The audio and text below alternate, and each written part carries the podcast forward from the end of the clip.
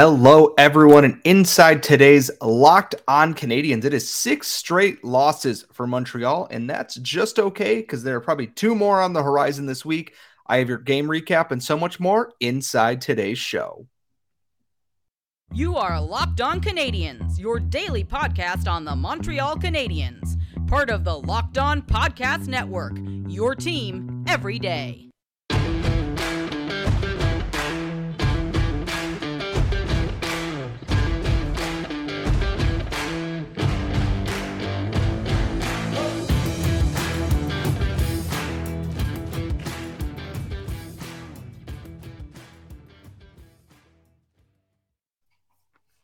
Hello, everyone, and welcome to episode 803 of Locked On Canadiens. We're your daily Montreal Canadiens podcast, part of the Locked On Podcast Network, where you get your team every single day. Thank you for subscribing wherever you get your daily podcast, or if you're watching me on YouTube, thank you for subscribing. Ring the bell to get notified every time we post a brand new episode or go live, etc. I am once again your host for this week. I am Scott Matla. You can follow me on Twitter at Scott Matla let's jump right into things. It is Monday. There is a lot going on in the land of the Montreal Canadiens. We've got so much to cover in the show, including NCAA prospects. We've got upcoming Habs games, and it is Monday. That means it's three up and three down for this week.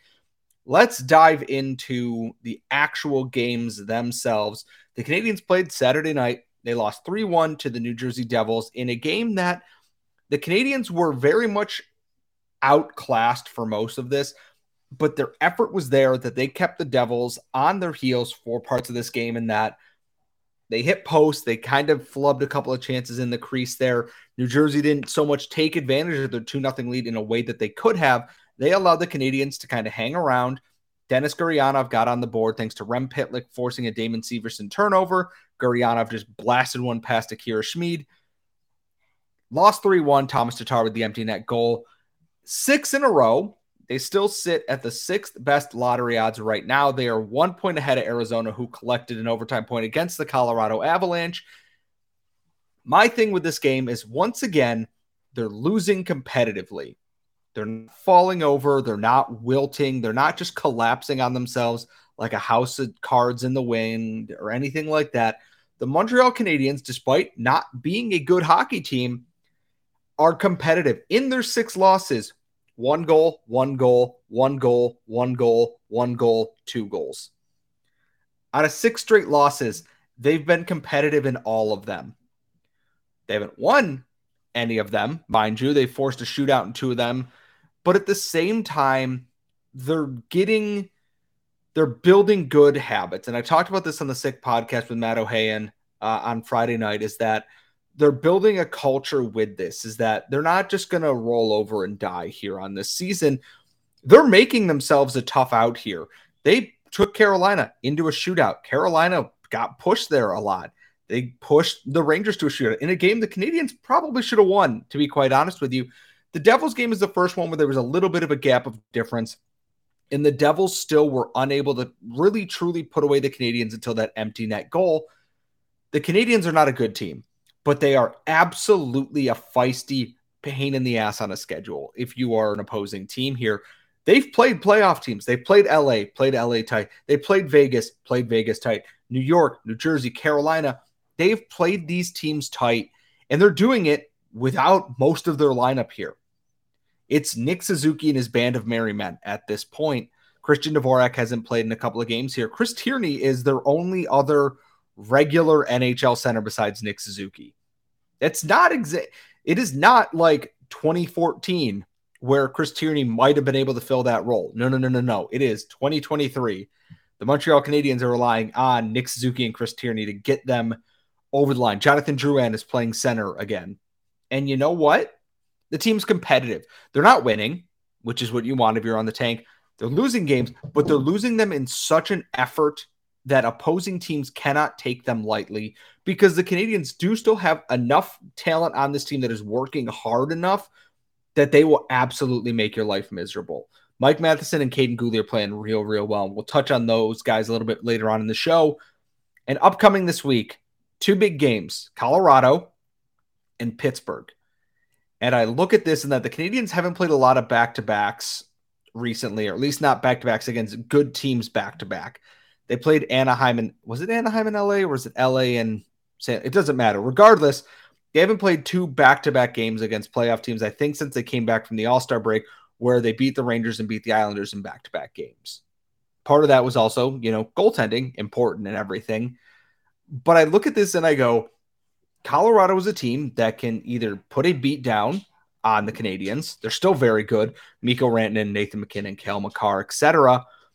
But they've also they're missing that vibe they had last year they're not quite the fearsome Colorado Avalanche they were last year. They're still very good, very, very good. But the Canadiens are going to be a stress test for them as well because the Canadiens are a relentless team. They're not great, but they're still a stress test. And then Pittsburgh is one of the most confusing teams in the NHL. They're having trouble closing out games. Their lineup is far from what it could be. They're not getting good goaltending. If Tristan Jarry does not start games, they're generally losing. The defense isn't what it was. The power play hasn't been what it was. The Canadiens as a whole can take advantage of this Pittsburgh team here. And I think it's going to be really interesting to see what they do. They don't have the lineup depth to rotate guys in and out. They only have so many call ups. I don't know what bodies they're expecting back, and I'm not expecting any right now. Dach's out indefinitely. You know, Gallagher's out another couple of weeks. There's not exactly, you know, people on the verge of coming back here. Jake Evans is skating a little bit before practice. So is Justin Barron. We don't know the extent of what Jordan Harris and Christian Dvorak's injuries are. They're going to roll into these games, and these guys are going to have to dig deep here. And it's going to be up to Martin St. Louis to kind of figure out what to do with these guys here. It's going to be a great week potentially for the tank. They could lose both these games. And like I said, their schedule is not easy down the stretch here. Their schedule's tough. I'm curious to see what the Canadiens come up with in this. If they beat Pittsburgh, I would not be surprised just because the Penguins have been waffling and teetering on the edge of just seasonal disaster here. And Colorado is still fighting for their playoff lives. They're likely going to make the playoffs, but they don't have the aura they had last year. And a team like the Canadiens is going to have to bring something out of them in this. And I think they can do that. The biggest thing is, can you guys be competitive? I think they absolutely can. I'm just very curious what this week holds here because the Canadiens are still missing bodies. However, there is good news on that front of missing bodies because, quite frankly, NCAA seasons are starting to come to a close here, and that's good news for the Montreal Canadiens. But that's going to come later on in this episode here. But coming up next, it is time for three up and three down. We're going to talk about some of our down lists. There isn't much on there, so it might be a little bit shorter, but we're going to get into that all coming up next. But first, today's show is brought to you by our friends at Athletic Greens. They are the best way to start your morning. It's how I start my morning because I want to have the most energy, feel the most rested, and get my day started on the right foot. I don't like taking a million different pills and supplements and everything. With Athletic Greens, with one scoop, you get 75 high quality vitamins, minerals, whole food source superfoods, probiotics, and adaptogens to get your day started right. They help boost your immune system, your nervous system, your gut health, help you with focus, fighting aging, and helping with recovery. There's so much that you can do with Athletic Greens. It's got over 7,000 five star reviews. It's recommended by professional athletes. It's lifestyle friendly. So if you are dairy free or vegan or gluten free, Athletic Greens can work for you. And they are a carbon neutral organization helping keep our rainforest and forest and everything else in great shape. So, right now, it is time to reclaim your health and arm your immune system with convenient daily nutrition. It's just one scoop and a cup of water. That's it.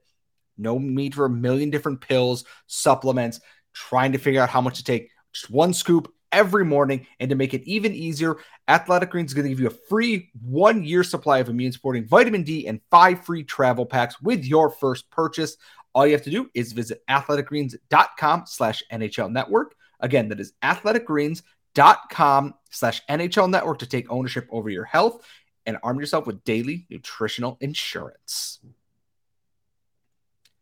We are back here at Locked On Canadiens. As always, you can follow us on Twitter at LO underscore Canadiens, wherever you get your daily podcast, YouTube, everywhere. Please and thank you for your support. If you are new here, which welcome, Welcome to my slow descent into insanity without my co host, who is taking a well deserved vacation. But don't worry, Laura will be back before too long. Monday's episodes are always dedicated to typically one thing, depending on game schedules. It is three up and three down, where we tend to break down who's rising and who is falling in the Montreal Canadiens organization. We always start with the down because we always want to end on a positive note. And the biggest thing is here, and I know he scored against the Devils, and I know we had him on our up list just before I went on vacation. It's been a tougher week for Denis Gurianov, and I am understanding why Dallas was willing to part with their first overall pick. I like Denis Gurianov as a player. Dude's fast, can rip the puck, but he has one speed, and that is forward. He's missing some of the, if he were to add some agility into his game, a little bit of deception, I think there's another level there to be unlocked for Denis Gurianov.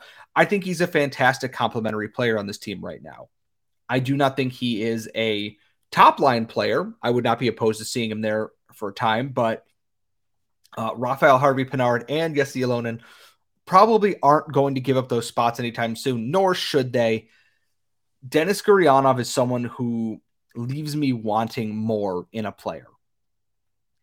And as I've said, I love his skill set. He can shoot, he can skate, he's got size to get to the front of the net there, but he's got four goals this year, two of which have come with the Canadiens. There's work to be done here. And I'm curious what the Canadiens are going to do with him. And what kind of might sting a little bit more is that uh, Evgeny Dadonov in Dallas now has, I believe, seven points in eight games, which before everyone thinks this is going to be Kent Hughes made a bad trade, player went from bad team to player went to good team. Of course, the points are going to follow that. If you're wondering why Artturi Lehkonen looked so good in Colorado last year, Colorado, not Colorado, and it's continued to look good there.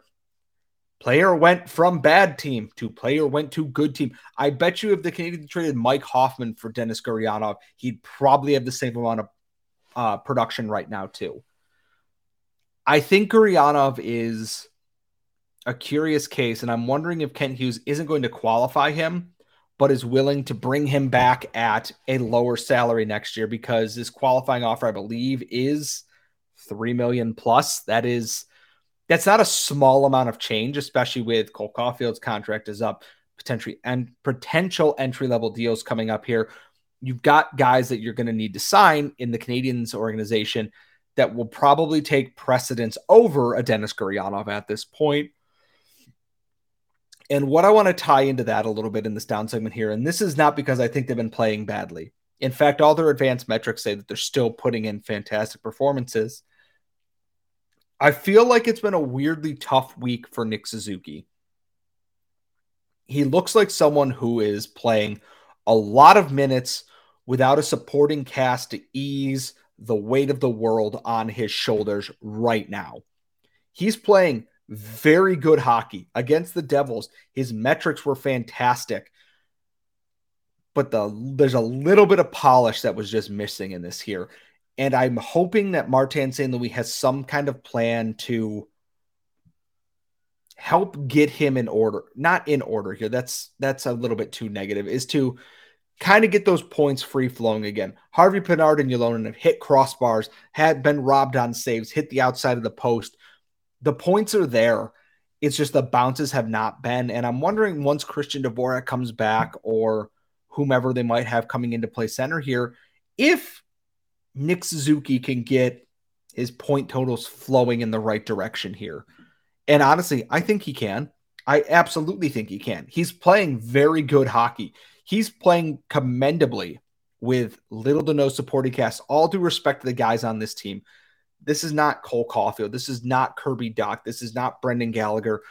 These are not bodies that make up an NHL like cup contending team right now. Alex Belzile and Chris Tierney, Chris Tierney, Michael Pezzetta, Anthony Richard, they're putting in efforts. Jonathan Drouin is putting in efforts. But you're going to go out there and you're going to play Nico Hischier and Jesper Bratt and Jack Hughes and Timo Meier and Thomas Tatar. And then you're going to play Nathan MacKinnon and Mikko Rantanen and Artturi Lehkonen. And then you're going to play Sidney Crosby and Evgeny Malkin, et cetera, et cetera, et cetera. There's a lot being asked of Nick Suzuki right now. My big question is can Martin St. Louis figure out a way to get his captain and top player going again? Mike Matheson and Kaiden Guhle look phenomenal since coming back from their injuries. They have support that they can, they have defensive depth to work around here a little bit. It's not always the flashiest, but they have it. Down the middle right now, it's Suzuki, it's Tierney, it's Drouin, and it's Richard or Belzile on a given night. That's not a lot. That's quite frankly, you know, a guy who's a winger and, you know, two AHL, three AHL caliber centers and Nick Suzuki. Uh, I'm wondering if they have a college free agent they have their eye on, and that's where my attention is kind of focused right now. I know the Canadiens are going to lose games. Simple as that. They're going to lose. Stop stop earning points in them. If you're going to lose, lose within a goal in regulation. The effort's there. Don't get any more points. Vancouver keeps winning for some reason, which is hilarious, and Arizona keeps winning, which is hilarious for some reason. You're so close to the top five. I need Florida to start losing more, though, because Sergei Bobrovsky decided to turn the clock back and win a Vezina this year, apparently. So, speaking of college free agents, the uh, divisional tournaments have started. There's big news around Sean Farrell, around Jayden Struble, around Boston University. We're going to dive into all of that and more in our up segment coming up next. But first, today's show is also brought to you by the folks at Built Bar. If you're looking for a delicious treat and you don't want all the fat and all the calories, then you got to try a Built Bar. It is a protein bar that is healthy and actually tasty, covered in 100% real chocolate. And guess what? They have so many unbelievable flavors churro, peanut butter brownie, coconut almond. They have incredible macros, so low calories, low fat, and 17 grams of protein in every single bar. And you can walk into your local Sam's Club or Walmart to pick them up now, or you can go to built.com and build your own box and get them shipped right to your door. There's a flavor for everyone, and they are great at any time. I've taken them hiking, I've used them after the gym as my breakfast on the way to work if I don't have time to make something in the morning. If I need that midday pick me up, Built Bar is there for me at any time. And like I said, 100% real chocolate. It's like a dessert without any of the negative side effects of that. You got to give Built Bar a shot. So check it out at your local Sam's or Walmart or built.com. Build yourself a box and see what the hype is all about. I am back here at Locked On Canadiens, and it is the final segment of our Monday show. That is the up segment where we you know, we talk about the good things here. Before I get into the college side of things, I have to shout out two players, well, three players.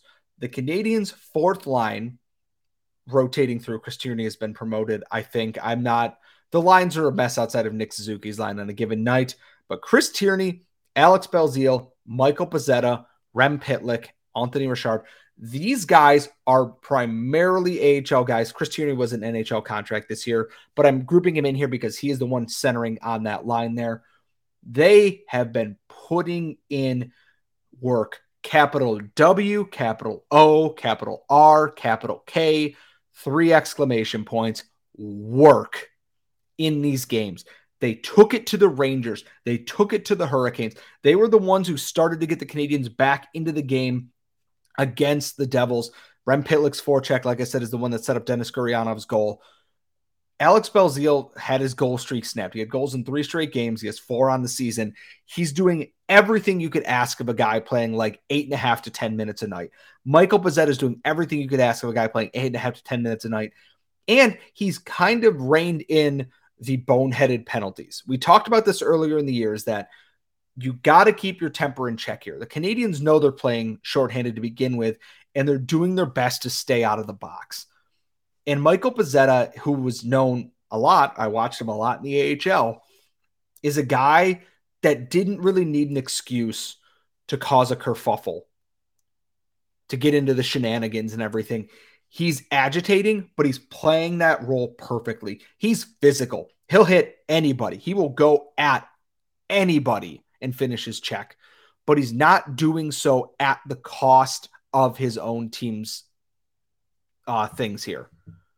And Alex Belzile is contributing really well. Chris Tierney is doing exactly what you want a guy to do. Couple of assists, couple of goals, nothing fancy, just simple hockey. And they're and it's allowing Canadiens to stay in the game. You can't really ask for much more from that from your fourth line or your bottom six, made up of emergency call ups at this point. Harvey Pinard and Ylonen are where they should be in the lineup, but these other call ups, they're staking their claim. I still would like to see Joel Teasdale get some games here. I think he's earned that. Hell, Lucas Condotta's probably earned a game or two if they had the call ups for it. He has 16 goals in the AHL this season on an entry level deal.